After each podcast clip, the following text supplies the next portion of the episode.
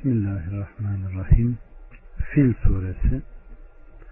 Bu surede Mekki surelerdendir.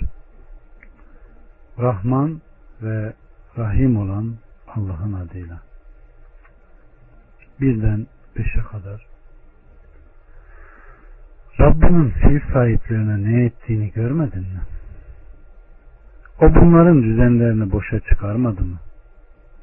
O bunların üzerlerine sürülerle kuşlar gönderdi ki onların üzerine pişkin tuğladan taşlar atıyorlardı. Nihayet onları yenik ekin yaprağı gibi yapıverdi.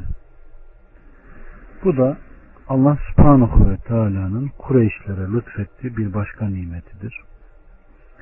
Kabe'yi yıkıp onu varlıklar dünyasından silmeye azmetmiş olan fil ashabı uzaklaştırılmış olması, yere batırılıp burunlarını sürtüp gayretlerinin boşa çıkartması, işlerini yolundan çıkarması ve en acı bir kayıpla geri döndürüp göndermesi de Allah'ın bir lütfudur.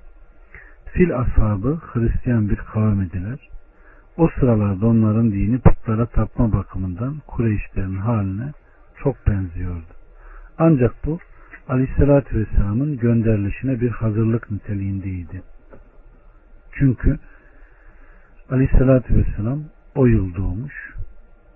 Kader hal diliyle sanki şöyle diyordu. Ey Kureyş topluluğu siz onlardan üstün olduğunuz için sizi Habeşlere karşı muzaffer kılmadık ancak peygamberlerin hatemi olan Ümmü peygamberi peygamber olarak göndererek değer vererek saygıyla yücelttiğimiz o eski evi korumak için sizi onlara üstün kıldık buyurmaktadır.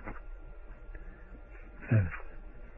Allah subhanahu ve teala kendilerine gelen fillerle donatılmış o orduyu göndermiş olduğu kuşlarla ve onların atmış olduğu pişirilmiş taşlarla hepsini helak etmiş ve onların hiçbirinin Kabe'ye zarar vermesine müsaade etmemiştir.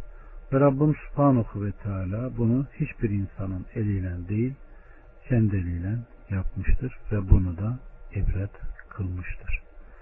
Allah ibret alanlardan eylesin. Velhamdülillahi Rabbil Alemin.